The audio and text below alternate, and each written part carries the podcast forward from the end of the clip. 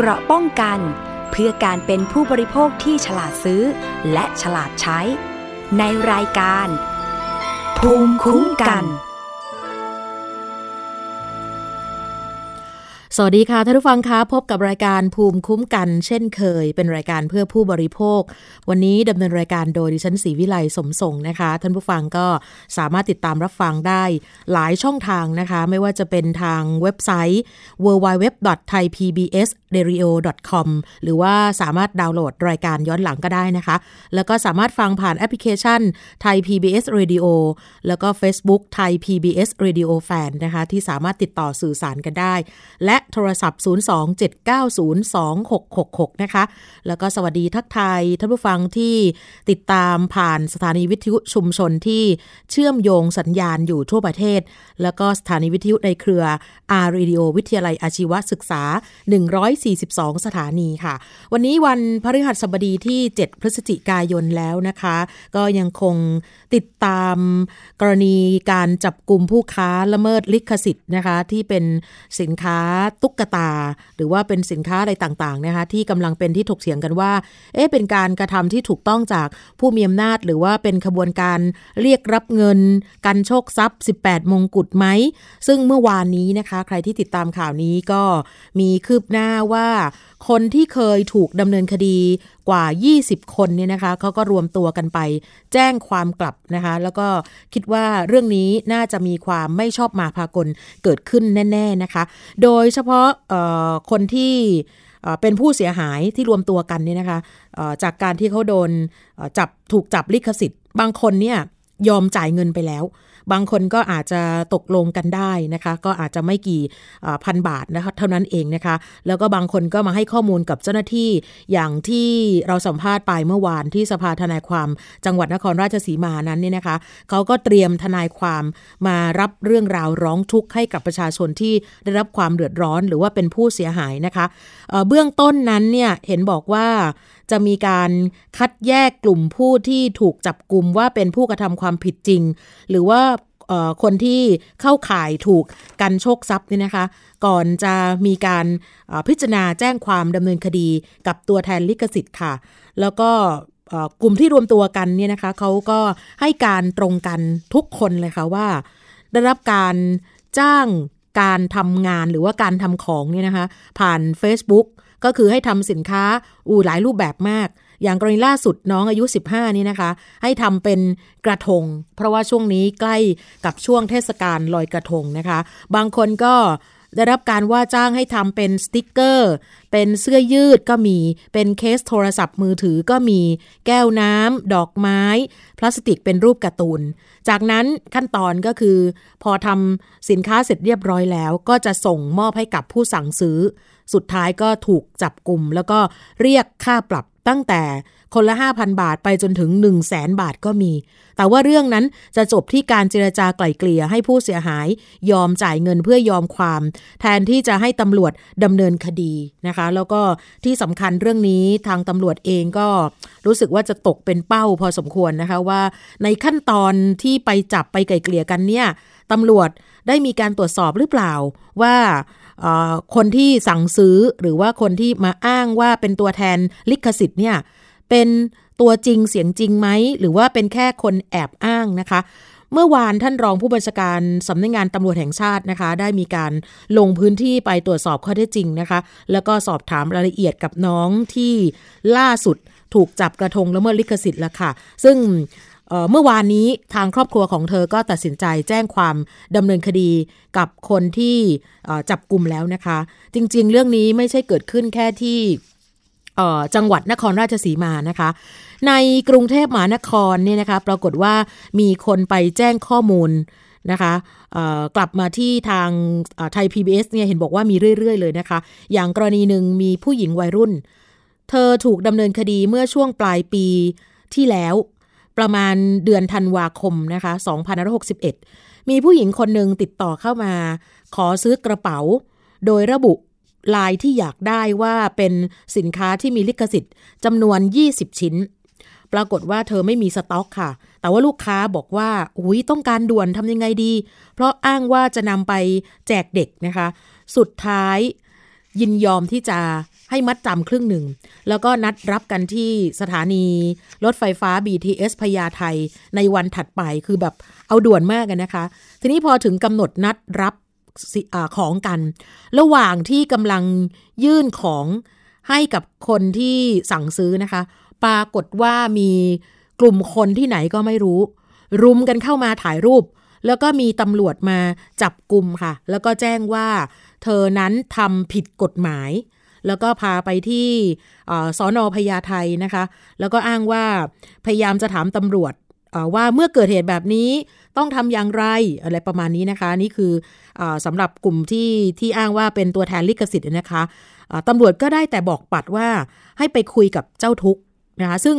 มี 3 คน ตอนนั้นเนี่ยเขาบอกว่าอ้างว่ามาจากบริษัทซานเอ็กซ์นะคะ เธอจำได้ว่าหนึ่งในนั้นเนี่ยคือคนที่ไปดำเนินคดีกับเด็กหญิงวัย 15 ที่นครราชสีมาล่าสุดนี้เองค่ะ ซึ่งอตอนนี้ในโลกออนไลน์ก็ก็มีการแชร์ภาพกันไปค่อนข้างเยอะนะคะว่าเป็นคนคนนี้แล้วก็มีกรณีกับหลาย ๆ คนด้วยนะคะ ซึ่งเจ้าทุกอธิบายว่าผู้ถูกกล่าวหาว่าทำผิดนี่นะคะ เขาก็บอกว่าทำผิดอะไรบ้าง กฎหมายอะไรบ้างอะไรประมาณนี้นะคะ ซึ่งก็ตอนนั้นเนี่ยเขาบอกว่าก็รู้สึกไม่สบายใจรู้สึกกลัวแล้วนะคะ แต่ว่าเขาบอกว่าสามารถปณีประนอมได้นะ จากหลักแสนก็จะเหลือห้าหมื่นซึ่งเธอเขาบอกว่าโหไม่มีเงินนะคะ คือเงินมันไม่ถึงแน่นอนเออเป็นหลักแสนเป็นหมื่นเนี่ยนะคะ สุดท้ายฝ่ายเจ้าทุกข์ก็เสนอว่า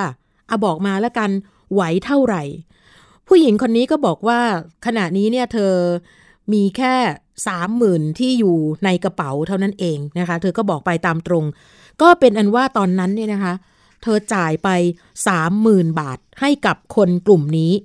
แล้วก็อ้างว่าในการเจรจาไกล่เกลี่ยนี่นะคะ ไม่มีตำรวจเข้ามาเป็นคนกลางแต่อย่างใด บอกปัดแต่เพียงว่าไม่รู้เรื่องไปคุยกันเอง หลังจ่ายเงินแล้วเจ้าทุกข์ก็ กำชับด้วยนะคะ บอกห้ามบอกใครเป็นอันขาด ถ้าไปโพสต์ในโซเชียลมีเดียเดี๋ยวจะถูกฟ้องกลับ แล้วก็รูปรูปที่โพสต์ในการขายของขายสินค้าเนี่ยบอกว่า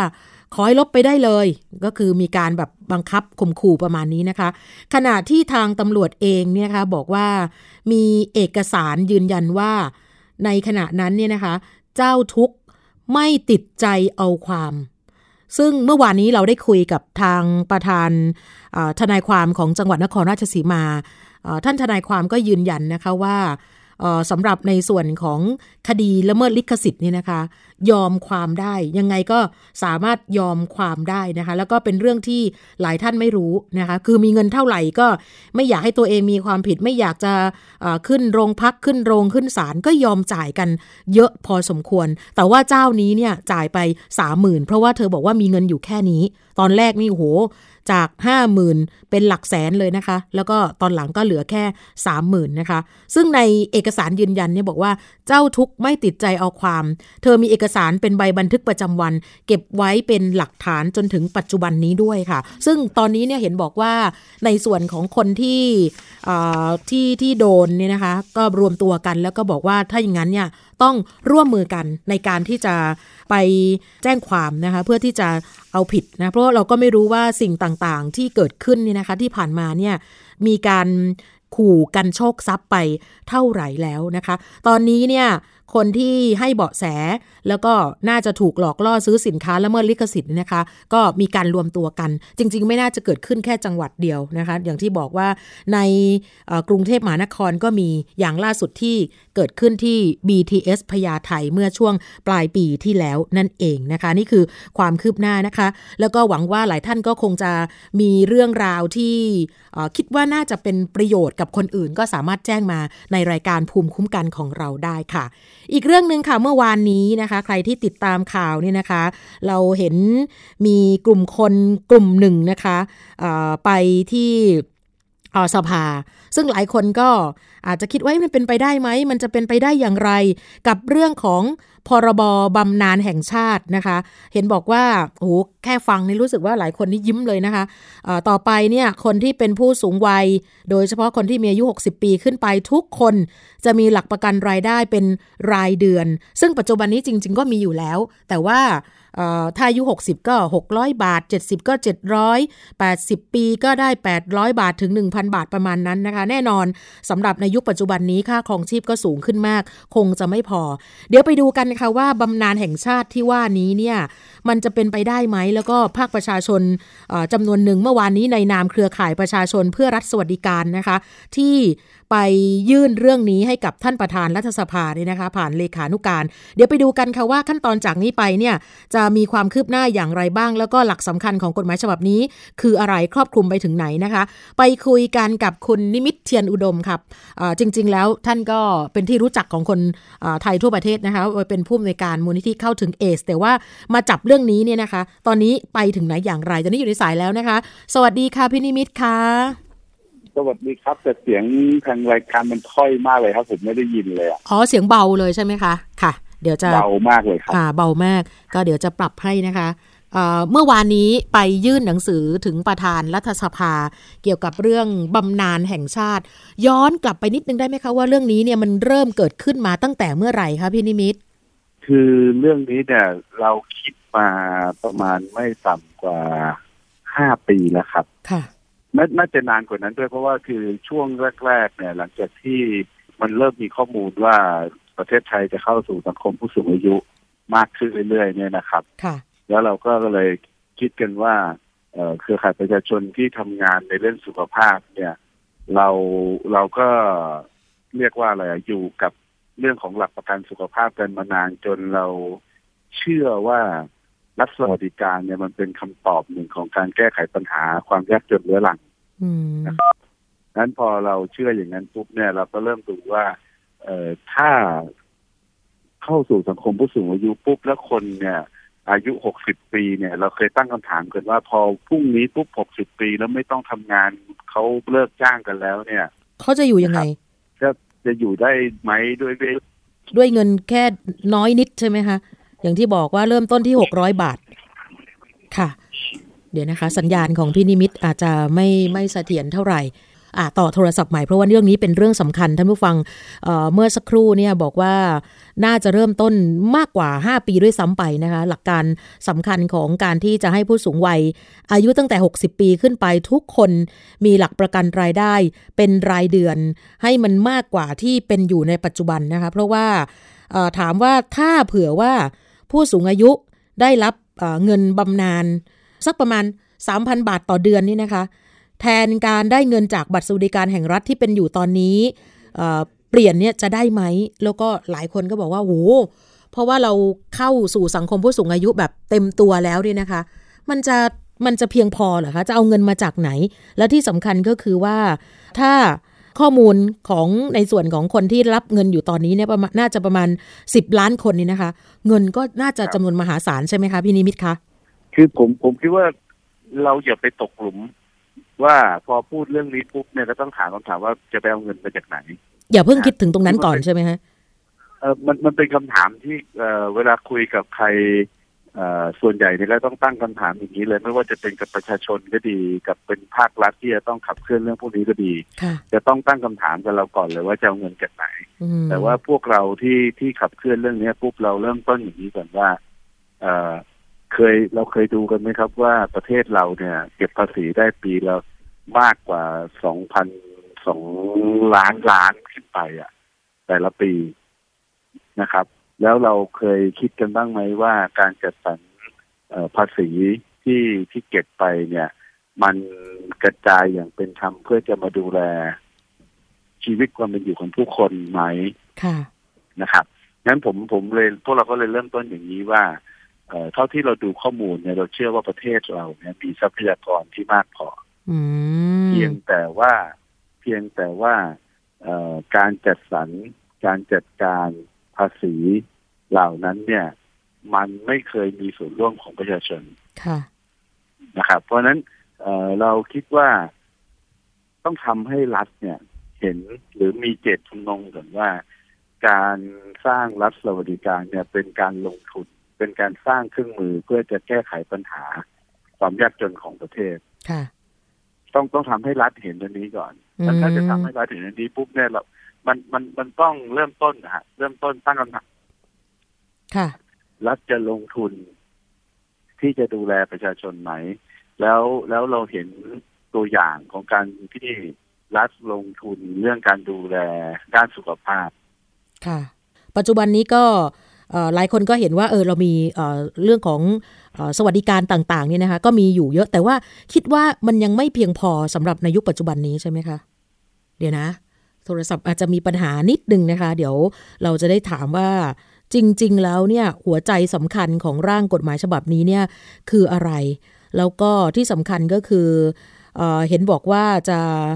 ดำเนินการเป็นขั้นเป็นตอนนะคะเเปรียบเสมือนประมาณปินโตประมาณนี้นะคะ ทีนี้ถ้าผู้ฟังในสานะที่เป็นคนไทยแน่นอนนะคะ กือบทุกบ้านแล้วค่ะ เราต้องมีผู้สูงอายุนะคะ หรือแม้แต่ตัวท่านเองก็อาจจะอายุ 60 ปีแล้วนี่นะคะ ในวิธีการดำเนินการนี่เราสามารถสนับสนุนกฎหมายฉบับนี้ได้ยังไงบ้าง เห็นบอกว่ามีการร่วมลงลายมือชื่ออะไรกันนี่นะคะ ได้ครบแล้วหรือยังเพื่อสนับสนุนร่างกฎหมายฉบับนี้ค่ะพี่นิมิตตอนนี้เนี่ยถ้าตามกฎหมายก็คือว่าเราได้ชื่อเกินหนึ่งหมื่นชื่อแล้วอ๋อเกินแล้วเรียบร้อยค่ะเกินเอ่อ กฎหมายเนี่ยก็คือว่าให้ใช้หนึ่งหมื่นชื่อ แต่ว่าพอเราไปเริ่มระดมเนี่ยเราได้มาหนึ่งหมื่นสี่พันหกร้อย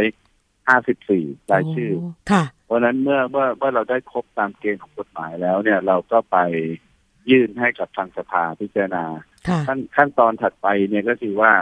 สภาก็จะต้องพิจารณารายชื่อทั้งหมดว่าว่าเป็นคนไทยไหมอยู่ในมีสิทธิ์ที่จะเป็นคนยื่นกฎหมายไหมนะครับ นั้น หมื่นสี่พันกว่าคนเนี่ย ก็จะมีจดหมายจากสภาสอบถามไป อืม มีตัวตนหรือเปล่าว่าค่ะอ่าว่าว่าว่าคุณเป็นคนลงชื่อไหมถ้าคุณเป็นคนลงชื่อก็จบอ๋อค่ะนั้นพอพอตรวจสอบอย่างนี้เสร็จปุ๊บเนี่ยทางสภาก็จะต้องส่งร่างกฎหมายของของประชาชนเนี่ยให้นายก เพราะว่ามันเป็นมันเป็นกฎหมายที่เกี่ยวข้องกับการเงิน เพราะนั้น เราก็ต้องมารอดูกันว่านายกรัฐมนตรีจะใช้ดุลพินิจเห็นเห็นด้วยกับกฎหมายฉบับนี้ที่จะให้สภาเป็นคนพิจารณาต่อไปหรือเปล่าเพราะว่าถ้าถ้านายกไม่เห็นด้วยเนี่ยอย่างจบเลยดังนั้นพวกเราก็ก็ลุ้นกันอยู่ว่าเราหวังว่าครับเราหวังว่านายกรัฐมนตรีจะจะมองเรื่องนี้เนี่ยเป็นเรื่องการลงทุนจะมองเรื่องนี้เนี่ยเป็นเรื่องการแก้ปัญหาความยากจนเรื้อรังของประเทศในระยะยาวค่ะ นะครับ ในช่วงระหว่างรอเนี่ยเครือข่ายประชาชนเพื่อรัฐสวัสดิการเนี่ยจะจะรอแบบไหนยังไงรอแบบใจจดจ่อไหมหรือว่าเราจะมีการเคลื่อนไหวยังไงบ้าง สิ่งสิ่งสิ่งที่เราพวกพวกเราจะทำก็คือว่าเราจะตะเวนลงไปในชุมชนต่างๆ เพื่อจะพูดคุยให้ความเข้าใจเรื่องนี้นะครับ แล้วก็จะช่วยกันส่งเสียงได้ยังไงนะครับซึ่งในเครือข่ายประชาชนเพื่อรัฐสวัสดิการเนี่ยก็จะประกอบไปด้วยเครือข่ายประชาชนที่ที่ทำงานอยู่ที่ต่างๆ เช่น เครือข่ายสลัมสี่ภาคนั้นหมื่นกว่าชื่อที่เราได้มาอย่างรวดเร็วเนี่ย ส่วนใหญ่ก็เป็นพี่น้องที่อยู่ในชุมชนในอาจสี่ภูมิทั้งเขาเรียกว่าสลัมสี่ภาคนะฮะก็กระจายกระจายอยู่ อันที่สองนี่ก็คือเป็นเครือข่ายผู้ติดเชื้อ ที่สามเครือข่ายเกษตร อันที่สี่เป็นเครือข่ายผู้สูงอายุนะครับอันที่ห้านี่ก็คือเครือข่ายของพี่น้องแรงงานนอกระบบ เพราะนั้นสิ่งที่เรากำลังจะทำอยู่ตอนนี้ก็คือว่า เรามีกระบวนการที่ที่จะลงไปชวนคุยในชุมชนที่ผ่านมากว่าเราจะได้รายชื่อเนี่ยเราก็ต้องคุยจนเขาเข้าใจ และเขาถึงเห็นด้วยแล้วร่วมลงรายมือชื่อเช่นเรามีกระบวนการที่ชวนกันคุยว่ากฎหมายเนี่ยคืออะไร หลักการด้านรายได้คืออะไร ระบบภาษีของประเทศ ถ้าถ้าเราจะมีกฎหมายฉบับนี้ พี่น้องอาจจะต้องอ รับผิดชอบเรื่องภาษีกันแบบไหน ภาษีมูลค่าเพิ่ม พี่น้องประชาชนมีส่วนร่วมอย่างไร การจัดสรรงบประมาณของรัฐที่ผ่านมาเนี่ย มันมีส่วนที่รัฐการเพื่อมาใช้ในเรื่องของสวัสดิการช่วยประชาชนแบบไหนบ้างนะครับเนี่ยเราเราก็มีเรื่องพวกนี้ตะเวนลงไปคุยในแต่ละชุมชนนะครับอันนี้ถ้าเราคุยกันได้มากขึ้นเรื่อยๆ เนี่ย แล้วเกิดความเข้าใจเนี่ย ระหว่างที่เรา รอให้นายกรัฐมนตรีเซ็นเนี่ยนะครับ เราก็จะมีมีแคมเปญมีการส่งเสียงออกมาจากชุมชนต่างๆ เพื่อเพื่อที่จะย้ำเตือนกันว่า อันนี้ไม่ใช่การร้องขอของประชาชน uh-huh. แต่เนี่ยคือการที่ประชาชนจะสร้างเครื่องมือที่เราที่เราเชื่อว่า ถ้าเราทำให้คนทุกคนที่อายุ 60 ปีมีหลักประกันด้านรายได้เนี่ย อย่างน้อยมันจะทำให้ครอบครัวนั้นเนี่ยนะครับ ดีขึ้น อืม ดีลูขึ้นกหลานที่ที่อาจจะเอ่อช่วยตัวเองได้น้อยอยู่แล้วเนี่ยค่ะนะครับ แล้วถ้าเขาเอ่อก็เบาภาระขึ้นในการที่ต้องดูแลพ่อแม่ที่สูงอายุเนี่ยเขาอาจจะมีเงินเหลือเก็บมากขึ้นอืมนะครับค่ะเขาก็พอเขามีเงินเหลือเก็บมากขึ้นเขาอาจจะมีความคล่องตัวที่จะออม มีค่ะความคล่องตัวที่จะบริหารจัดการการเงินของตัวเอง แล้วถ้าเราทำอย่างนี้ไปได้เรื่อยๆเรื่อยๆเนี่ย เราเราเราเราเราเห็นตัวอย่างในหลาย ๆ ที่ที่พอลูกหลานเริ่มเริ่มที่จะเบาตัวขึ้นในเรื่องภาระเหล่านี้เนี่ย โอกาสที่เขาจะจัดการชีวิตตัวเองทางด้านเศรษฐกิจได้ดีขึ้นเนี่ยมันเห็นอยู่อะครับ อืมพอจะมีตัวเลขไหมคะพี่นิมิตว่าขณะนี้เนี่ย คนไทย ที่ไม่มีหลักประกันเรื่องเกี่ยวกับสวัสดิการอะไรเลยเนี่ยสักประมาณเท่าไหร่คะที่อาจจะต้องได้รับเงินก้อนนี้สมมุติว่าถ้ามันเป็นจริงขึ้นมา คือคืออย่างนี้ คนไทยที่ไม่มีบำนาญเลยเนี่ยค่ะนะครับ คือคนไทยที่อยู่นอกภาวการจ้างงานใดๆทั้งสิ้นนะครับ ถ้าเราไปเทียบตัวอย่างของคนที่อยู่ในระบบหลักประกันสุขภาพ 48 ล้านคน นั่นหมายความว่าคน 48 ล้านคนเหล่าเนี้ย นะครับพอ 60 ปีขึ้นมาปุ๊บเนี่ยไม่มีบำนาญอะไรรองรับเลยค่ะนอกจากเบี้ยยังชีพ 600 บาทเท่านั้นเองอืมนะครับนั้นในขณะที่เรามีพี่น้องผู้ใช้แรงงานเนี่ยสิบล้านกว่าคนค่ะพวกเนี้ยพอฮะพอห้าสิบห้าหรือหกสิบปุ๊บเนี่ยเขาจะมีบำนาญจากประกันสังคมประมาณอ่ารองรับเดือนละอยู่สี่สี่พันบาทค่ะใช่ไหมฮะค่ะหรือพี่น้องที่เป็นข้าราชการประมาณสี่ล้านคนเพราะฉะนั้นคนคนทั้งประเทศเนี่ยประมาณ สิบสี่สิบห้าล้านคน พอมีหลักประกันเรื่องบำนาญอยู่บ้างแล้วอืมนะครับ เพราะฉะนั้นสิ่งที่เรากำลังทำอยู่ตอนเนี้ยเป็นการรองรับคน 48 ล้านคน แต่คน 48 ล้านคนนี้ก็จะทยอยเข้าสู่ไอ้บำนาญแห่งชาตินี้เมื่อเขาอายุ 60ค่ะเพราะว่าเกณฑ์เกณฑ์เดียวที่เราจะใช้ในการเอาคนเข้ามาอยู่ในระบบบำนาญแห่งชาตินี้คือเริ่มต้นที่ 60 ปีอะครับ โอ้นั่นก็ก็เป็นการเตรียมการเพื่อจะรองรับเรื่องเตรียมพร้อมเรื่องค่ะอ่า สูงอายุในอนาคตนะครับอืมแนวโน้มสูงขึ้นเอ่อแนวโน้มก็เพิ่มขึ้นมาก ๆ แน่ ๆ เลยใช่ไหมคะสำหรับกลุ่มนี้ค่ะ อาจจะถึงก็สี่สิบก็คห้างเป็สิบอย่งล้านคนเพราะว่าค่ะอายุเอ่อช่วงช่วงอายุไขของของเราเฉลี่ยมันก็เพิ่มขึ้นเนื่องมาจากเอ่อการรักษาพยาบาลที่ดีขึ้น ความเป็นอยู่ที่ดีขึ้น เราดิวกับโรคภัยต่างๆ ได้ดีขึ้นนั้นมันมันก็เป็นไปได้ว่า อายุไขมันเยอะขึ้นนะครับ ค่ะ ทีนี้ในส่วนของตัวเลขล่ะคะสามพันบาทเนี่ยคำนวณมาจากไหนยังไงคะ พอที่จะให้เอ่ออยู่ได้สำหรับในชีวิตบั้นปลายของคนคนหนึ่งเนี่ยค่ะพี่นิมิตค่ะคืออย่างนี้ว่าเอ่อรู้จักสภาพัฒน์ใช่ไหมครับค่ะสภาพัฒนาเศรษฐกิจเพื่อสังคมของประเทศเนี่ยนะครับ ก็จะมีการทำสำรวจ แล้วก็มีการคำนวณเอ่อภาวะความยากจนของประเทศทุกๆสามปี นะครับเท่าเท่าที่เราตามอยู่นั้นก็มันจะมีเส้นอยู่เส้นหนึ่งที่สภาพัฒน์กำหนดขึ้นมาเขาเรียกว่าเส้นความยากจนค่ะนะครับ ถ้าใครมีรายได้ต่ำกว่าเดือนละประมาณเอ่อสองพันแปดร้อยในบางจังหวัดนะ บางจังหวัดต่อก็คนป็ต่อเดือน2,900บางจังหวัดต่อคนต่อเดือนค่ะนะครับ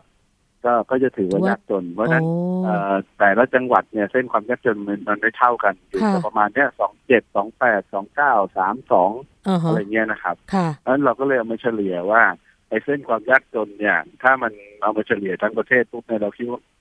เรามองว่ามันอยู่ประมาณสามพันอืมเพราะฉะนั้นคนที่จะเอ่ออยู่เหนือความยากจนแล้วไม่ต้องอยู่ในภาวะยากลำบากถึงขนาดจะต้องอดตายเนี่ย ก็คือควรจะมีหลักประกันรายได้เดือนละประมาณสามพันบาทโอ้ตามตามการสำรวจของสภาพัฒน์ค่ะเพราะฉะนั้นในในตัวหลักการของกฎหมายบำนาญแห่งชาติ ที่ที่ประชาชนร่างขึ้นมาเนี่ยเราก็ไปอิงอย่างนี้ว่าเอ่อเราอยากให้บำนาญทั่วหน้าเนี่ยเริ่มต้นที่อยู่เหนือเส้นความยากจนสักนิดหนึ่งค่ะนะครับ ก็คือสามพันบาท แล้วเส้นนี้เนี่ยเอ่อถ้ามันมีการปรับเปลี่ยนขึ้นลงตามการสำรวจตามเอ่อ พัฒนาการเศรษฐกิจของประเทศเนี่ยสภาพัฒน์ก็จะเป็นคนกำหนดใช่ไหมฮะค่ะเพราะฉะนั้นก็ขอให้มีการปรับเปลี่ยนเอ่อบำนาญตรงเนี้ยตามเส้นความยากจนทุกๆสามปีที่มีการประกาศของสภาพัฒน์นะครับ อืม ซึ่งขณะนี้เนี่ยเอ่อประชาชนคนไทยก็น่าจะเป็นเอ่อหลายหลายล้านคนเนี่ยนะคะ มีเบี้ยยังชีพอยู่ครับอันนี้อาจจะไม่ใช่เป็นผู้สูงอายุเท่านั้นนะคะ ก็คือหลายอายุก็ได้อยู่ เบี้ยยังชีพตรงนี้เนี่ยต่อไปก็จะปรับเป็นตัวนี้เหรอคะ หรือว่ายังไงวิธีการนำเสนอ หลักการตอนนี้คือว่าเบี้ยยังชีพเนี่ยมันก็คือได้สำหรับคนที่อายุ60ปีขึ้นไปอ่าฮะนะครับค่ะหก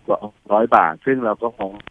มันมันไม่พอที่จะทำให้คนยังชีพมันยังต่ำกว่าเส้นความยากจนอยู่ยังมากเลยใช่ค่ะไหมฮะค่ะถ้าเส้นความยากจนอยู่ที่สามพันเราได้เดือนละหกร้อยนี่อยู่ไม่ได้อือฮึนะครับ เพราะฉะนั้นเมื่อเมื่อเราจะมีบำนาญเนี่ยเราก็เลยสโลแกนเราง่ายๆก็คือว่าเปลี่ยนเบี้ยยังชีพให้เป็นบำนาญ แห่งชาติโอ้หรือบำนาญทั่วหน้าค่ะนะฮะสโลแกนเราจะเป็นอย่างนั้นค่ะนะครับก็คือเพิ่มขึ้นมาเลยใช่ไหมคะ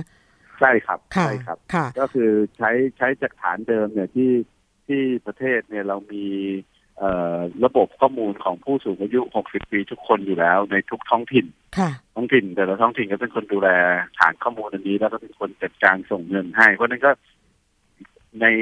ตัวกฎหมายที่ร่างกันก็ก็คือไปใช้กลไกอันเนี้ยนะครับอืม เข้าไปเข้าไปดูแลผู้สูงอายุที่กระจายอยู่ทุกทุกตำบลนะครับ ค่ะ ค่ะเอ่อไปยื่นมาเรียบร้อยแล้วนะคะเอ่อไม่ไม่แน่ใจครับผมว่าถึงท่านประธานหรือยังคะสำหรับในช่วงที่ผ่านมาคะสำหรับเอ่อการไปยื่นไว้ไว้ก็เมื่อวานนี้ทางคุณแทนคุณที่มารับจดหมายก็ยืนยันกับพวกเราว่า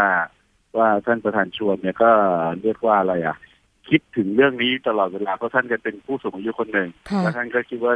เป็นเรื่องที่ที่รัฐบาลก็ต้องต้องดูแลจัดการอืม ที่จะช่วยเหลือผู้สูงอายุนะครับเพราะฉะนั้นก็บอกว่าจะจะช่วยดูอย่างรวดเร็วให้เราก็ต้องตามครับค่ะอืมคือคือกำหนดการของสภาก็ก็มีอยู่ฮะว่ารับไปแล้วภายในกี่วันภายในกี่เดือนจะต้องตรวจสอบรายชื่อให้เสร็จอะไรพวกเนี้ยครับ ค่ะ เรื่องนี้จำเป็นต้องเออผลักดันไปที่บรรดาสมาชิกสภาทั้งฝ่ายค้านและฝ่ายรัฐบาลไหมคะพี่นิมิตคะคือก่อนหน้านี้ก่อนที่เราจะไปยื่นเรื่องให้ให้ยื่นรายชื่อให้ให้สภานะครับ ค่ะ เราเดินสายพบทุกพักการเมืองมาแล้วโอ้นะครับค่ะก็คือว่าเอ่อเราเราเอาฉบับร่างของประชาชนเนี่ย ไปให้ก็เอาเอานี้ก่อนก่อนช่วงช่วงก่อนเลือกตั้งที่ผ่านมาค่ะเราจัดเวทีแล้วก็เชิญทุกพรรคการเมืองมาพูดว่าเอายังไงกับนโยบายเรื่องนี้ค่ะนะครับ โดยที่ เราก็นำเสนอในเวทีเราก็จะนำเสนอว่าร่างพรบบำนาญแห่งชาติมีหลักการทั่วหน้าแบบนี้ อยู่บนเส้นความยากจนแบบนี้นะครับนั้นทุกพรรคการเมืองที่ที่มาร่วมในเวทีเนี่ยส่วนใหญ่ก็เป็นพรรคใหญ่ๆที่ได้รับเลือกตั้งกันมาในครั้งเนี้ยนะครับอืมมีนโยบายว่าเอากับเอาเรื่องนี้เห็นด้วยกับเรื่องนี้ค่ะนะครับ ทุกพักเลยอ่อเกือบเกือบทุกพักอืมเกือบทุกพักเอาเรื่องนี้นะครับ มีค่ะไม่กี่พักที่ไม่ไม่ไม่レスปอนอะไรนะอ่าครับฮะอันนี้เอ่อ พอเราเราทำก่อนเลือกตั้ง เราก็เห็นแนวโน้มว่าทุกพักเนี่ยก็มองว่าเรื่องนี้เป็นเรื่อง นโยบายที่ที่ถ้าทำให้ดีในยประชาชนเอา เราเห็นภาพแบบนี้เพราะฉะนั้นทุกพักก็มีนโยบายเรื่องรัฐสวัสดิการออกมา ไม่ว่าจะเป็นประชาธิปัตย์พลังประชารัฐอะไรก็แล้วแต่เนี่ยเขาก็มีทุกพักนะครับอันนี้พอพอหลังเลือกตั้งมาปุ๊บ เราก็ไปย้ำเตือนกันอีกทีหนึ่งว่าพอคุณเป็นรัฐบาลแล้วคุณเอายังไงค่ะนะครับ เราตระเวนพบทุกพักทีละพักเอาอืมร่างพรบฉบับนี้ไปยื่นให้เนี่ยค่ะก็ก็เราพบได้ทุกพักยกเว้นพักพลังประชารัฐพักเดียวที่ยังไม่สามารถนัดหมายได้ แต่ว่าอืมพักส่วนใหญ่ที่ที่เราพบได้เนี่ยค่ะก็ก็ก็บอกว่าสนใจแสดงท่าทีออกมาแล้วแล้วจะจะจะทำร่างประกบ คือถ้าถ้าร่างของประชาชนเข้าสภาปุ๊บเนี่ย มัน ทุกพักเนี่ยเขาก็จะโดยหลักการเนี่ยเขาก็จะมีร่างของพักเข้ามาประกบค่ะเพื่อเพื่อที่จะดูว่ามันไปด้วยกันในทิศทางแบบไหนอืมนะครับนั้นแนวโน้มเนี่ยก็คือว่าพรรคการเมืองก็มองว่าเรื่องนี้เป็นเรื่องที่เขาต้องพิจารณาอย่างรอบคอบค่ะนะครับอืมแนวโน้มค่อนข้างดีเท่าที่เราสัมผัสนะมองโลกในมุมบวกนิดนึงว่าเขาก็ค่ะอยากจะร่วมสนักับนสผลันุกนดันให้เรื่องนี้เกิดขึ้น อ่าค่ะแต่ว่าแต่ละพักก็มี รายละเอียดประเด็นปลีกย่อยออกไป มีความกังวลว่าจะจัดการงบประมาณได้ไหมจะลดงบประมาณด้านนู้นด้านนี้เพื่อเอามาปรับอันนี้ได้ไหมเนี่ยก็เป็นรายละเอียดที่แต่ละพักก็ก็ดีเบตกันตอนที่เราไปพบอะครับ อืมค่ะ ค่ะ แล้วก็หลังจากนี้ท่านประธานก็จะต้องส่งให้นายกรัฐมนตรีรับรองอย่างที่บอกเมื่อสักครู่ ใช่ครับ ประชาชนซึ่งอันนี้เป็นอันที่พวกเราหนักค่ะใจที่สุดอ๋อแล้วท่านผู้ฟังจะติดตามเรื่องนี้แล้วก็จะจะมีส่วนร่วมยังไงบ้างที่จะผลักดันกันกับเรื่องนี้อะคะก็ขอพวกเราคิดนิดหนึ่งค่ะนะครับว่าจะเอายังไงดี เพราะว่าเราเพิ่งยื่นไปเมื่อวาน แล้วก็ให้เวลารัฐบาลดูว่าจะตัดสินใจยังไง แล้วเราก็คงจะต้องมี มีกิจกรรมต่อเนื่องนะครับ เพื่อที่จะทำให้มันเสียงความต้องการนี้มันถึงหูนายกอะครับก็ก็ค่ะก็ก็ต้องต้องคิดกิจกรรมกันครับ แต่ว่าขอค่ะเวลาให้อืมให้ทีมงานได้ปรึกษาหารือกันหน่อยครับ ค่ะนะคะ ยังไงก็ช่วยกันส่งเสียงให้ท่านนายกได้รับทราบนะคะ ว่าเรื่องนี้ประชาชนใช่ครับเห็นด้วยแน่นอนนะคะแล้วก็ใช่ครับสามารถติดตามผ่านเฟซบุ๊กบำนาญแห่งชาติได้ใช่ไหมคะสำหรับการเคลื่อนไหวของกลุ่มใช่ครับนะคะใช่ครับค่ะใช่ครับสุดท้ายเมื่พี่อนิวามินตเมื่อวานค่ะผมผมผมมีเรื่องอยากเล่าให้ฟังอ่าได้ค่ะ ที่ประทับใจอันหนึงคือคือว่าเอ่อคือพอเราใช้เพจบำนาญแห่งชาติเนี่ยเป็นที่สื่อสารกับสาธารณะว่าเรากำลังจะทำอะไรค่ะนะครับ ก็ก็มี คนทั่วๆไปที่สนใจแล้วก็เอาข้อความแต่ยไปไปก๊อปปี้ต่อไปทำเป็น YouTube ของตัวเองต่อ ค่ะ แล้วมันลงไปถึงคนแก่ๆที่อยู่ในชุมชนเนี่ยเยอะโอ้นะครับ เราเราได้จดหมายแบบ เอ่อเรียกว่าอะไรไอการร่วมลงลายมือชื่อเนี่ย เราบอกว่าให้ดาวน์โหลดแบบฟอร์มใช่ไหมครับ ค่ะ แต่ว่าพอเป็นคนผู้สูงอายุเนี่ย ก็อาจจะติดขัดนิดนึงว่ามันจะทำยังไงถึงจะไปโหลดได้เอกอ่าสารทำไม่เป็นด้นะครับอ่า ค่ะ เขาเขาใช้เขียนเอาเลยครับโอ้โหเขียนแบบเป็นจดหมายเลยลอกลอกลอกแบบฟอร์มแล้วเขียนเขียนเขียนค่ะส่งไปเป็นเขียนมาให้เราอือหือนะครับ ส่งไปรษณีย์มา อันนี้อันนี้อันหนึ่งที่ผมรู้สึกว่าเนี่ยคือค่ะสิ่งที่เอ่อผู้สูงอายุเนี่ยเขาต้องการเรื่องนี้มากค่ะกัอีกอันหนึ่งก็คือเมื่อวานเนี่ยเอ่อมีผู้สูงอายุเดินทางมาด้วยตัวเองสามีปัญญาค่ะเอ่อสามีหกสิบหกภรรยาหกสิบสามโอ้นะครับ แล้วมาแต่เช้ามาก่อนเลยค่ะนะครับ แล้วก็มาบอกว่าเนี่ยเพราะเขาได้ข้อมูลข่าวสารเรื่องนี้แล้วเขาอยากอยากอืมอยากจะมาร่วมมากก็มาด้วยตัวเองเลยอยากแสดงพลังว่าเห็นด้วยนะคะใช่มาโอ้จากน่ารัลำกปางมากจากนนท์จากโคราชจากอะไรมากกันหลากหลายมากนะครับ เพราะฉะนั้นค่ะผมคิดว่าอยากอยากจะบอกว่าเอ่อเรามีประชาชนที่ตื่นรู้ตื่นตัวกับเรื่องพวกนี้เยอะอืมเพราะฉะนั้นเราก็จะต้องเอ่อ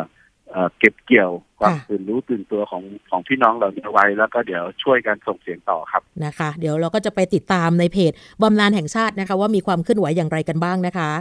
ครับผมขอบพระคุณมากค่ะพี่นิมิตค่ะสำหรับวันนี้ค่ะ ครับ สวัสดีคสรับวัสดีค่ะ คุณนิมิตเทียนอุดมค่ะ ตัวแทนเครือข่ายประชาชนเพื่อรัฐสวัสดิการนะคะ เมื่อวานนี้ก็ไปยื่นหนังสือต่อประธานรัฐสภาเรียบร้อยแล้วนะคะ มีตัวแทนมารับ หลังจากนี้เป็นต้นไปก็ต้องส่งให้กับนายกรัฐมนตรีได้รับรอง แล้วก็เมื่อถึงวันนั้นเดี๋ยวมารอดูกันนะคะว่า ท่านนายกพลเอกประยุทธ์จันโอชาจะว่าอย่างไร เพราะว่าเมื่อสักครู่ที่พี่นิมิตเล่าให้ฟังบอกว่าโอ้โหนี่ผู้สูงวัยต้องการมากเกี่ยวกับรัฐสวัสดิการนะคะแน่นอนต้องการบำนาญทั่วหน้า ต้องการหลักประกันรายได้นะคะ แล้วก็ที่สำคัญคือไม่ใช่เพียงแค่การส่งเคราะห์เบี้ยจากรัฐเท่านั้น ปัจจุบันนี้หลายท่านรับอยู่ 600 บาท 700 บาทเนี่ยนะคะก็แน่นอนแหละมันไม่เพียงพอ แต่ถ้า 3,000 บาท อันนี้คือเมื่อสักครู่ทางพินิมิตก็อธิบายแล้วนะคะว่า มาจากการที่สภาพัฒน์เนี่ยนะคะเขามีการกำหนดเอาไว้สำหรับเรื่องของการแบ่งเส้นความยากจนก็คือ เกณฑ์ที่ใช้วัดค่าใช้จ่ายพื้นฐานขั้นต่ำสุดของอประชากรนี่นะคะ คือถ้าใครที่มีรายได้ต่ำกว่าเส้นความยากจน ก็ถือว่าเป็นคนจนซึ่ง ปีที่แล้วเนี่ยอัตราเส้นความยากจนของประเทศไทยอยู่ที่ประมาณ 2,700 ถึง 2,800 บาทต่อคนต่อเดือน พูดง่าย ๆ ก็ประมาณ 3,000 บาทต่อคนต่อเดือนละค่ะ ก็ตกวันละประมาณ 100 บาท แล้วก็มีข้อมูลเพิ่มเติมจากกรมกิจการผู้สูงอายุกระทรวงพัฒนาสังคมและความมั่นคงของมนุษย์นะคะ ที่บอกว่า ประเทศไทยเรามีผู้สูงอายุทั้งสิ้นในขณะนี้นะคะ 10.6 ล้านคน จากจำนวนประชากร 66.4 ล้านคนหรือคิดเป็นร้อยละ 16 ของประชากรทั้งหมด ซึ่งถือว่าประเทศไทยเข้าสู่สังคมสูงวัยแล้ว เพราะว่าเรามีประชากรสูงอายุเกินกว่าร้อยละ 10 ของประชากรทั้งประเทศนั่นเอง ส่วนสวัสดิการที่คนแก่บ้านเราได้รับในขณะนี้นะคะ ที่เป็นเบี้ยยังชีพด้วยการสงเคราะห์จากภาครัฐเนี่ยอย่างที่บอกว่ามันไม่เพียงพอแน่นอนนะคะหกร้อยเจ็ดร้อยแปดร้อยพอมีอายุ 90 ปีก็ได้ไปเลย 1,000 ลองนึกดูเล่นๆนะคะว่าเงินจำนวนเนี้ย600ถึง1,000 บาทต่อเดือนเนี่ย ถ้าเฉลี่ยแล้วได้ใช้วันละกี่บาท นะคะหรือว่าเขาจะต้องยังชีพด้วยเงินที่เก็บหอมรอมริบมาตั้งแต่สมัย เป็นหนุ่มเป็นสาวในวัยทำงาน ซึ่งก็จะมีพอใช้ไปถึงขนาดไหน แล้วก็หลายคนเนี่ยแน่นอนไม่มีเงินออมนะคะธนาคารแห่งประเทศไทยเคยสำรวจการออมของประชาชนเมื่อ 3 ปีที่แล้วนะคะ พบว่าประชาชนคนไทยกว่าร้อยละ 35 ไม่มีเงินออม ส่วนคนที่คิดว่าวางแผนการออมเมื่อวัยชราแล้วทำได้แค่ 14%เท่านั้น นะคะสอดคล้องกับการสำรวจของสำนักงานสถิติแห่งชาติเมื่อปี 60 พบว่ารายได้หลักของผู้สูงอายุส่วนใหญ่ก็คือ 34.7%มาจากบุตรหลานค่ะ อีก 31%มีรายได้มาจากการทำงานของตัวเอง และ 20%ได้รับเบี้ยยังชีพจากรัฐก็ไม่เพียงพอแน่นอน เพราะฉะนั้นเรื่องนี้เป็นเรื่องที่ทุกคนก็เห็นดีเห็นงามด้วยนะคะ ก็อยากจะให้เรื่องนี้เนี่ยให้ท่านนายกได้พิจารณา แล้วก็คอยติดตามกันนะคะ ในเพจของบำนาญแห่งชาตินะคะ ที่ทางเครือข่ายนำโดยคุณนิมิตเทียนอุดมนี่นะคะ เครือข่ายประชาชนเพื่อรัฐสวัสดิการค่ะ เมื่อวันนี้ไปยื่นเป็นที่เรียบร้อยแล้ว เราพักกันสักครู่ค่ะ แล้วกลับมาช่วงหน้าค่ะ เกราะป้องกันเพื่อการเป็นผู้บริโภคที่ฉลาดซื้อ และฉลาดใช้ ในรายการ ภูมิคุ้มกัน อยู่ที่ไหนก็ติดตามเราได้ทุกที่ ผ่านช่องทางออนไลน์ จากไทย PBS Digital Radio ทั้ง Facebook Twitter Instagram และ YouTube Search คำว่าไทย PBS Radio แล้วกดไลค์หรือ Subscribe แล้วค่อยแชร์ กับคอนเทนต์ดี ๆ ที่ไม่อยากให้คุณพลาดอ้อเรามีให้คุณฟังผ่านพอดแคสต์แล้วนะ ไทย PBS Application on Mobile ให้คุณเชื่อมโยงถึงเราในทุกที่ทุกเวลา ได้สัมผัสติดตามเราทั้งข่าว รายการรับชมรายการโทรทัศน์ และฟังรายการวิทยุที่คุณชื่นชอบ สดแบบออนไลน์สตรีมมิ่ง ชมรายการย้อนหลัง ข้อมูลกิจกรรมไทย PBS ร่วมเป็นนักข่าวพลเมือง รายงานข่าวกับเรา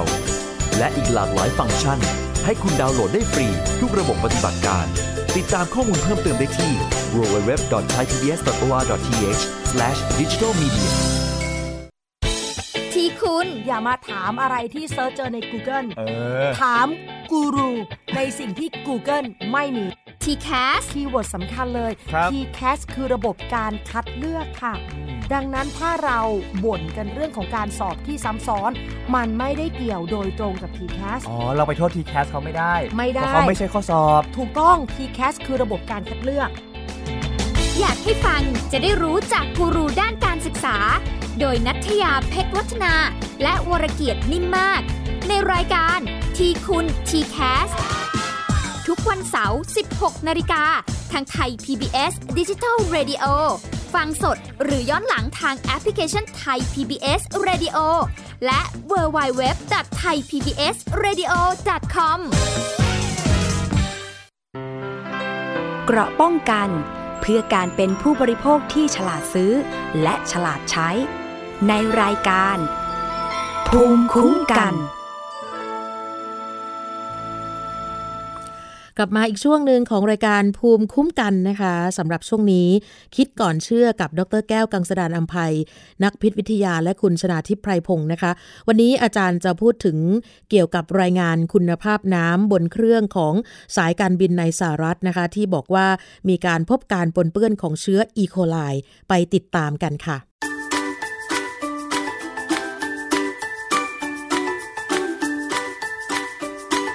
ช่วง คิดก่อนเชื่อ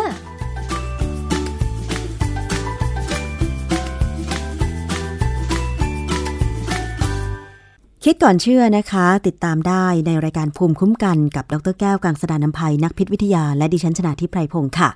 คุณผู้ฟังคะมันมีข่าวข่าวหนึ่งจากเว็บไซต์นะคะ เกี่ยวกับคำเตือนของสายการบินในสหรัฐอเมริกา เกี่ยวกับเรื่องของคุณภาพน้ำที่ให้บริการเป็นเครื่องดื่ม บนสายการบินนะคะ ซึ่งตรงนี้จะมีรายละเอียดว่าอย่างไร เราไปฟังจากดรแก้วค่ะ อาจารย์คะคำเตือนเรื่องคุณภาพน้ำของน้ำดื่ม ที่ให้บริการที่สายการบินในสหรัฐอเมริกาเนี่ยว่ายังไงบ้างนะคะ อาจารย์ คือเขาเตือนเป็นเป็นเรื่องเป็นราวเลยนะ มันมีเว็บไซต์หนึ่ง เป็นเว็บไซต์ชื่อ EurekAlert Eureka นี่มันเป็นคำพูดของอาร์คิมิดีสตอนที่อาร์คิมิดีส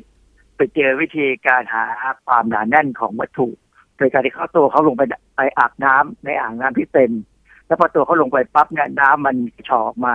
คนนึกได้เลยว่าวิธีหาความหนาแน่นของน้ำไอของวัตถุเนี่ยเราใช้แทนที่น้ำได้ ก็พูดว่ายูเรกาแต่ว่าเราพบแล้วนะอันนี้เว็บไซต์ยูเรกา alert เนี่ย เป็นเว็บไซต์ของ AAAS AAAS คืออะไร AAAS คือ American Association for the Advancement of Science คือ AAAS เนี่ยเป็นองค์กรทางวิทยาศาสตร์ที่ว่าไปแล้วเนี่ย มันดังที่สุดในโลกค่ะ เพราะว่าวารสารของเขาเนี่ย ชื่อวารสาร Science เป็นวารสารที่ตีพิมพ์เฉพาะบทความที่คือคนที่ลงตีพิมพ์ได้เนี่ยต้องระดับหนึ่งค่ะหนึ่งเลยที่หนึ่ง แต่ว่าจริงๆแล้ววารสารของเขาก็มีบทความที่โดนหลอกมาเหมือนกัน เคยมีประวัติเรื่องยาวนะ ไอ้วารสารไซแอนเนี่ย คือน้องชายผมเคยเล่าให้ฟังว่าที่ออสเตรเลียเนี่ย คนที่จะจบปริญญาเอกออสเตรเลียเนี่ย จะต้องตีพิมพ์บทความอย่างน้อยสามบทความ ในวารสารวิชาการระหว่างประเทศค่ะแต่ถ้าใครตีพิมพ์แค่หนึ่งบทความในไซแอนได้เนี่ย จบเลย แสดงว่าเขารับถือมากว่าวารสารของสมาคมเนี่ย มันมันมันของจริงนะค่ะอันนี้เว็บไซต์ EurekAlert เนี่ย ทุกปีอะเขาก็จะรายงานผล การดูแลเกี่ยวกับความปลอดภัยของอาหารการกินของอะไรหลาย ๆ อย่าง ที่มนุษย์จะต้องเจอนะค่ะคือเขาเป็นองค์กรที่เกี่ยวข้องกับมหาวิทยาลัยแห่งหนึ่งในในนิวยอร์กและเป็น City Universityซึ่งเป็นมหามหาวิทยาลัยเก่าแก่ตั้งตั้งแต่ปีหนึ่งพันแปดร้อยกว่านะผมผมพยายามจะบอกให้เห็นว่า ข้อมูลที่เขาให้ออกมาเนี่ย เป็นข้อมูลที่ค่อนข้างจะมีความหมาย ข้อมูลของปี 2019 เนี่ย ให้ข้อมูลเกี่ยวกับว่าน้ำที่เสิร์ฟให้ผู้บริโภคบนเครื่องบินเนี่ย มีมาตรฐานขั้นระดับไหน คือค่ะมาตรฐานของการวัดความสะอาดของน้ำเนี่ย ที่อเมริกาเนี่ยนะบนสายการบินนะมันเป็นมาตรฐานของ EPA EPA คือหน่วยงานที่ดูแลเกี่ยวกับสิ่งแวดล้อมค่ะ ดูแลเกี่ยวกับยาฆ่าแมลงเกี่ยวกับอะไรทั้งหลายๆอย่างเนี่ยนะผมก็ประหลาดใจว่าทำไมน้ำ ที่ให้ดื่มบนบนเครื่องบินเนี่ย ถึงไปอยู่ภายใต้การดูแลของ EPA ก็ไม่รู้ มันน่าจะเป็น FDA มากกว่า EPA เนี่ยจะมีระเบียบเลยว่า จะต้องตรวจน้ำแบบไหนตรวจด้วยความถี่เท่าไหร่ ว่าน้ำบนเครื่องบินเนี่ยมันมีความสะอาดไหมค่ะ ปกติเนี่ยในรายรายละเอียดเนี่ยเขาจะตรวจน้ำด้วยองค์ประกอบต่างๆ เนี่ยเยอะแยะเลยนะแล้วก็เอามารวมคะแนนกัน คะแนนที่รวมเนี่ยจะได้ เต็มที่สุดก็คือห้าห้าคะแนน ปรากฏว่ามีไม่กี่สายการบินในอเมริกานะ ที่ได้ถึงเกินสามตอนนั้นต่ำลงมากว่าสามเป็นสองไปถึงหนึ่งก็หลายสายการบินนะสายการบินใหญ่ ๆ ส่วนใหญ่จะผ่านผ่านสามสายการบินที่เป็นของเรียกว่าสายการบิน local นะ ไม่ใช่ low-cost นะค่ะ local นะจะต่ำมากเลยบางทีไม่ถึงหนึ่งเลยอย่างเงี้ยซึ่งไอ้การที่เขาออก รายงานอันนี้ออกมาเนี่ย เป็นการที่จะเตือนผู้โดยสารว่าเขาสรุปเลยนะว่า ถ้าขึ้นเครื่องไปแล้วเนี่ยไม่จำเป็นจริงอย่าไปสัมผัสน้ำที่อยู่บนเครื่องบินทำไมคะอาจารย์ไม่ว่าเพราะมันมีเชื้อไงเขาเขามาตรฐานตัวหนึ่งที่เขาวัดได้ส่วนใหญ่ก็คือ การวัดปริมาณอีโคไลอีโคไลเนี่ยเป็นแบคทีเรีย ซึ่งเราพบได้ในทางเดินอาหารของเราในอุจจาระอีโคไลเนี่ยมันมีสองกลุ่ม กลุ่มหนึ่งที่ไม่ก่อเชื้อโรคไม่ไม่ทำให้เกิดโรคอะไรเลย นะสบายๆเป็นของเชื้อแบบว่า เชื้อที่บางทีมันก็มีประโยชน์ในระดับหนึ่ง แต่อีโคไลปัจจุบันเนี่ยมันมีการกลายพันธุ์กลายเป็นอีโคไลชนิดติดก่อให้เกิดโรคโดยเฉพาะในเด็กเด็กตายไปพอสมควรเลยนะในประเทศที่มีระบบน้ำไม่สะอาดเนี่ยนะอีโคไลเนี่ย มันอยู่ในกลุ่มที่เราเขาตั้งชื่อง่ายๆเขาเรียกว่าโคไลฟอร์มหรือโคลิฟอร์มเนี่ยนะมันเป็นมันเป็นไอ้ดัชนีของการปนเปื้อนน้ำว่าน้ำสะอาดไม่สะอาด ก็ปรากฏว่า มาตรการที่เขาตรวจเนี่ยเขาก็มีบางบางบทความในเว็บไซต์เนี่ยอธิบายว่าเหตุผลเพราะว่ากว่าน้ำจะขึ้นไปอยู่ในแท้งน้ำของเครื่องบินเนี่ยค่ะมันผ่านหลายสเต็ปเหลือเกินอืมผ่านจากคนที่เอาน้ำมากรองแล้วมันมันความที่มันเป็นแท้งน้ำเอาขึ้นไปเติมมาขึ้นไปเติมเนี่ยมันไม่เหมือนน้ำขวดนะค่ะมันเป็นแท้งน้ำโอกาสที่มันจะสัมผัสนู่นสัมผัสนี่ก็ก็เยอะมากอ๋อค่ะแล้วไปอยู่เว็บไซต์หนึ่งเขาเขาบอกว่าคนที่เล่าเนี่ยก็คือ พนักงานบนเครื่องบินแหละค่ะพนักงานคนนี้ไม่ยอม identify ตัวเองไม่ยอมบอกตัวเองเป็นใครนะเพราะว่าคนยังอยากทำงานอยู่อะถังน้ำไม่เคยล้างเลยอ๋อคืออันนี้เราพูดถึงสายการบินอเมริกาที่มีรายงานเรื่องคุณภาพน้ำที่นำไปใช้นำไปเสิร์ฟให้กับผู้โดยสารบนเครื่องนะคะ เราไม่พูดถึงประเทศอื่นนะ เราพูดถึงที่อเมริกาประเทศอื่นไม่มีใครทำประเทศอื่นไม่มีใครทำค่ะอเมริกาเขาทค่ะำนะฮะตัวเลขของปี 2019 เนี่ย รายละเอียดของเขาเนี่ยค่อนข้างจะโชคดีนะที่เราไม่ไปบินอเมริกาแล้วอะ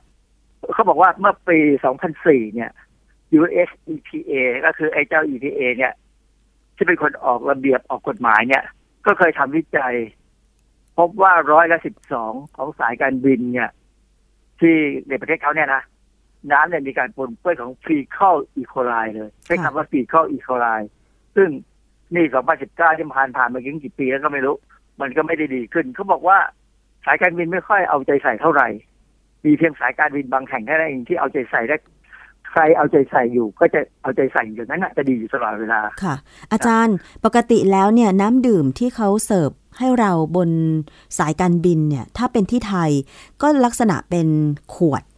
ยกเว้นว่าจะเป็นน้ำชาร้อนหรือน้ำร้อนเพื่อชงกาแฟ เท่านั้นเท่าที่ดิฉันเห็นนะ แต่ว่าน้ำในห้องน้ำเนี่ยดิฉันไม่แน่ใจว่าจะมีการสูบจากแท้งข้างล่างสู่เครื่องบินแบบนี้ มันเป็นแบบนี้หรือเปล่าอาจารย์ตามมาตรฐานสายการบินนะคะในห้องน้ำมันควรจะเป็นน้ำที่เอามามาเติมอะนะค่ะอจะแยกน้ำคือเป็นน้ำสะอาดในระดับที่ใช้ในห้องน้ำอะนะใช่ก็คงอันหนึ่งแต่ว่าน้ำที่ใช้ชงชาหรือกาแฟเนี่ยอันนี้ผมไม่กล้าพูดเพราะผมไม่รู้นะทีนี้สิ่งที่เขากังวลก็คือว่าอย่างในในอเมริกานะเขากังวลว่า เขาบอกไอ้น้ำชงชาหรือกาแฟเนี่ยบางครั้งเนี่ย มันไม่ได้ร้อนมาก มันไม่ได้ร้อนมาก มันแค่พอร้อนพอให้ชาหรือกาแฟหรืออะไรก็ตามละลายได้ค่ะแล้วก็มาเสิร์ฟนะเขาถึงแนะนำบอกว่าอย่างนี้อันที่หนึ่งไม่ล้างมือในห้องน้ำอืมใช้อุปกรณ์ทำความสะอาดที่เอาไปเองเช่นที่ชุบเปียกอะนะเอาที่ชุบเปียกไปนะไม่ดื่มน้ำชาหรือกาแฟที่ชงด้วยน้ำบนเครื่องเด็กๆคนที่บอกว่า เขาไม่แน่ใจว่ามันจะร้อนพอไหมที่จะฆ่าเชื้อ คือปกติเนี่ยน้ำที่จะฆ่าเชื้อได้เนี่ยมันควรจะประมาณ 55 ขึ้นไป 55 องศาเซลเซียสขึ้นไปค่ะ แล้วก็ไม่ดื่มน้ำขวดที่ไม่ได้เห็นการเปิดขวด ด้วยสายตาตัวเอง อันนี้เป็นเป็นที่ผมเคยได้ยินมาตั้งนานนะคือ เมื่อสักสามสี่สิบปีก่อนเนี่ย มันมีอาจารย์ฝรั่งจากออสเตรเลียเนี่ยมาที่ทำงานผม เวลาจะเอาน้ำไปให้เขากินเนี่ย ต้องเอาขวดไปให้เขาเปิดเองอืมถ้าเปิดไปปั๊บเลยเขาไม่กินเลยค่ะเขาเขากังวลว่าขวดนั้นจะถูกกรอกน้ำประปามาอ๋อค่ะทีนี้ไอ้เนี่ยมันเป็นมาตรฐานที่มันเป็นกฎหมาย กฎหมายที่ EPA เป็นคนมีอำนาจที่จะเอาข้อบังคับ เนี่ยเพราะฉะนั้นคนที่จะอยากดื่มน้ำเนี่ยบนเครื่องจะทำไง เพราะว่าบางครั้งเนี่ย ถ้าต้องบินอย่างบินข้ามบินข้ามทวีปหรือข้ามมหาสมุทรแอตแลนติกเนี่ย มันอย่างน้อยแปดชั่วโมงค่ะเขาก็มีคำแนะนำว่า โดยปกติเนี่ยถ้าเข้าไปดูในเว็บไซต์ของการท่าอากาศยานเนี่ยนะค่ะเขาจะห้ามเอาของเหลวขึ้นเครื่องรวมกันพัน ml ใช่พันซีซีอะไรก็ตามเนี่ยนะค่ะและในพันเนี่ย ขวดที่ใหญ่ที่สุดจะต้องไม่เกินร้อย ml เลยร้อยซีซีถ้าเราอยากจะเอาน้ำไปจริง ๆ ก็ต้องแบ่งใส่ขวดประมาณเก้าสิบ ml สักเก้าขวดหรือสิบขวดค่ะแต่มีคนที่หัวใสกว่านั้น เขาบอกว่าเอาขวดใหญ่ไปเลยขวดเปล่าสักลิตรสองลิตรก็ได้ เอาแต่ขวดเปล่า ผ่านระบบการตรวจสอบ คือเวลาเขาตรวจเนี่ยเขาตรวจที่ตรงตรงไอ้ที่มันมีสายพานใช่ไหมที่จะเอาของวางแล้วเอ็กซเรย์ค่ะแล้วก็ตรวจร่างกายมนุษย์ของเราด้วยเครื่องวัดอะไรวัตถุระเบิดหรือจับอาวุธอะไรก็ตามเนี่ยพอผ่านเข้าไปในโซนนั้นแล้วเนี่ย เป็นโซนที่เขาถือว่าผ่านระบบ security มาแล้วเนี่ย เราก็เอาขวดเปล่าจะเป็นลิตรสองลิตรก็ตามเนี่ย ไปกรอกน้ำจากตู้น้ำกด เพราะว่าน้ำตรงนั้นควรจะปลอดภัยใช่ไหม ผมไม่แน่ใจในเมืองไทยเพราะว่าสวนภูมินี่ผมไม่เคยไปเลย เพราะมันพอหลังจาก ผมเกษียณแล้วผมไม่เคยคิดจะไปสวนภูมิเนื่องจากว่า มันเดือดร้อนมากเวลาจะไปเนี่ยมันยุ่งยากวุ่นวาย แล้วผมก็พยายามไม่บินไปไหนแล้วค่ะของดอนเมืองผมก็ไม่ได้สนใจเท่าไหร่ผมจำได้ตอนนั้นเกิดมันนานมาแล้วนะค่ะที่ซานฟรานซิสโกอะท่าอากาศยานซานฟรานซิสโก ผมไปดูกดน้ำดื่มกดได้มีน้ำดื่มไหมก็คือค่าอเมริกาแล้วก็คงมีมั้งอ๋อเพราะฉะนั้นเขาถึงแนะนำบอกว่าให้เอาขวดเปล่าเนี่ยที่ผ่านการตรวจไปแล้วเนี่ย ไปกรอกน้ำแล้วก็เอาขึ้นเครื่องได้ เพราะว่าหลังจากตรงนั้นแล้วจะไม่มีการตรวจใช่ไหมอืมค่ะยังมีก็อย่างเก่งก็ตรวจไอ้ boarding pass เท่านั้นเองเป็นขวดน้ำเราก็เอาไปสักขวดขวดละลิตรสองลิตรสามลิตรอะไรก็ตามเนี่ยแล้วก็ใส่ backpack ไปแล้วก็หยิบมาดื่มก็คงไม่มีปัญหาอะไรค่ะ อาจารย์คะ ถ้าอย่างนี้การปนเปื้อนของอีโคไลที่เอ่อมีรายงานออกมาว่าสายการบินในสหรัฐไปเจอเนี่ยนะคะครับมันมันมาจากอะไร มันมาจากน้ำที่เราสูบ ขึ้นไปใช้บนเครื่อง หรือว่ามันปนเปื้อนในขณะที่มันอยู่บนเครื่องเออมันอาจจะปนเปื้อนระหว่างการนำขึ้นเครื่องจากมือของคนที่ทำการเรื่องเกี่ยวกับน้ำหรืออาจจะมาจากแหล่งน้ำก็ได้ เพราะว่าแหล่งน้ำเนี่ย คือคือในบางรัฐของอเมริกาเนี่ย มันก็เป็นรัฐที่จอแจนะแล้วก็เป็นรัฐที่ระบบน้ำประปาเนี่ยไปใช้คลอรีนแบบบ้านเรานี่แหละค่ะเพราะว่ามันจะต้องมีน้ำดิบที่เป็นน้ำท่าคือน้ำจากแม่น้ำอะไรเงี้ยมาใช้ คือถ้าเป็นรัฐที่มีภูเขาใหญ่ๆสูงๆก็จะมีน้ำจากหิมะ ซึ่งพวกนี้ก็จะไม่ค่อยมีปัญหาอะไรค่ะนะฮะเขาบอกว่ามันมีหลายต่อมาก คือการการเอาน้ำขึ้นเครื่อง คือมันไม่ใช่ว่าเอาน้ำสะอาดใส่แท้งแล้วก็เอาแท้งไปเปลี่ยนบนเครื่องนะมันกลายเป็นว่าสูบน้ำไปใส่แท้งข้างบนค่ะแล้วที่สำคัญคือมันมีเว็บไซต์หนึ่งที่บอกว่าแท้งไม่เคยล้างเนี่ยผมก็ อืมเป็นไปได้นะเพราะเครื่องบินเนี่ยมันบินตลอดเวลานะผมผมเคยได้ยินว่าเครื่องเครื่องบินเนี่ย เขาแทบจะไม่พักเครื่องไอ้ยกเว้นถึงช่วงเวลาที่จะต้องเข้า service เนี่ยเพราะว่ามันต้องบินให้คุ้มค่ะใช่ไหมต้องบินให้คุ้มตามชั่วโมงเลย ถ้าไม่คุ้มเนี่ย มันจะมีเฉพาะสายการบินบางประเทศอะที่บินบินหยุดหยุดๆเป็นขาดทุนเป็นบ้าเป็นหลังอยู่เนี่ยอย่างของสายการบินพวก low cost เนี่ยบินไม่หยุดเลยอะเพราะฉะนั้นผมก็ไม่รู้ว่าอย่างอย่างบ้านเราเนี่ยนะสมมติเราจะต้องบินที่ดอนเมืองเนี่ย มันก็บินไม่เกินครึ่งชั่วโมงหรือว่าชั่วโมงหนึ่งอาตีว่าชั่วโมงหนึ่งใช่ไหมค่ะกรุงเทพเชียงใหม่นี่ก็ชั่วโมงหนึ่งกรุงเทพหาดใหญ่ก็ชั่วโมงหนึ่งนะซึ่งดื่มน้ำก่อนขึ้นเครื่องให้อิ่ม แล้วก็อาจจะไปปัสสาวะบนเครื่องก็ได้ไม่มีปัญหาค่ะแต่แล้วก็ใช้ทิชชู่เปียกเช็ดมือแล้วก็กลับลงมาพอเอาจากสนามบินก็ไปหาเล็กดื่ม ถ้ากังวลแบบที่ที่ฝรั่งเขากลัวของเขานะค่ะแต่ถ้าเราเชื่อว่าคนไทยเราสะอาดคนไทยเราสะอาดน้ำเราดี แต่ผมสังเกตนะคนไทยนะโดยเฉพาะผู้ชายที่เข้าห้องน้ำเนี่ยไม่ค่อยล้างมือนะถ้าเราเราเคยมีสถิติจากของกระทรวงสาธารณสาธารณสุขดิซ้ำว่าเขาเคยทำวิจัยว่า เรื่องความสะอาดของสุขอนามัยของคนไทยเนี่ยโดยเฉพาะผู้ชายเนี่ยเข้าห้องน้ำไม่ค่อยล้างมืออืมเพราะฉะนั้นผมจะไม่กินอาหารอะไรก็ตามที่มีคนขายใช้มือหยิบเด็ดขาดค่ะเพราะผมไม่ไว้ใจว่าเขาล้างมือตอนเข้าห้องน้ำหรือเปล่าค่ะดังนั้นผมเลยทำอาหารกินเองค่ะ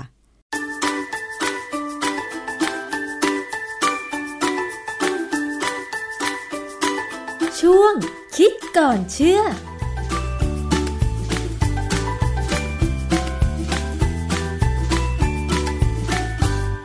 ติดตามกันไปเรียบร้อยแล้วนะคะ คิดก่อนเชื่อทุกวันนะคะอาจารย์ก็จะมีเรื่องราวที่น่าสนใจมาฝากกันนะคะ โดยเฉพาะเมื่อสักครู่เกี่ยวกับเรื่องของ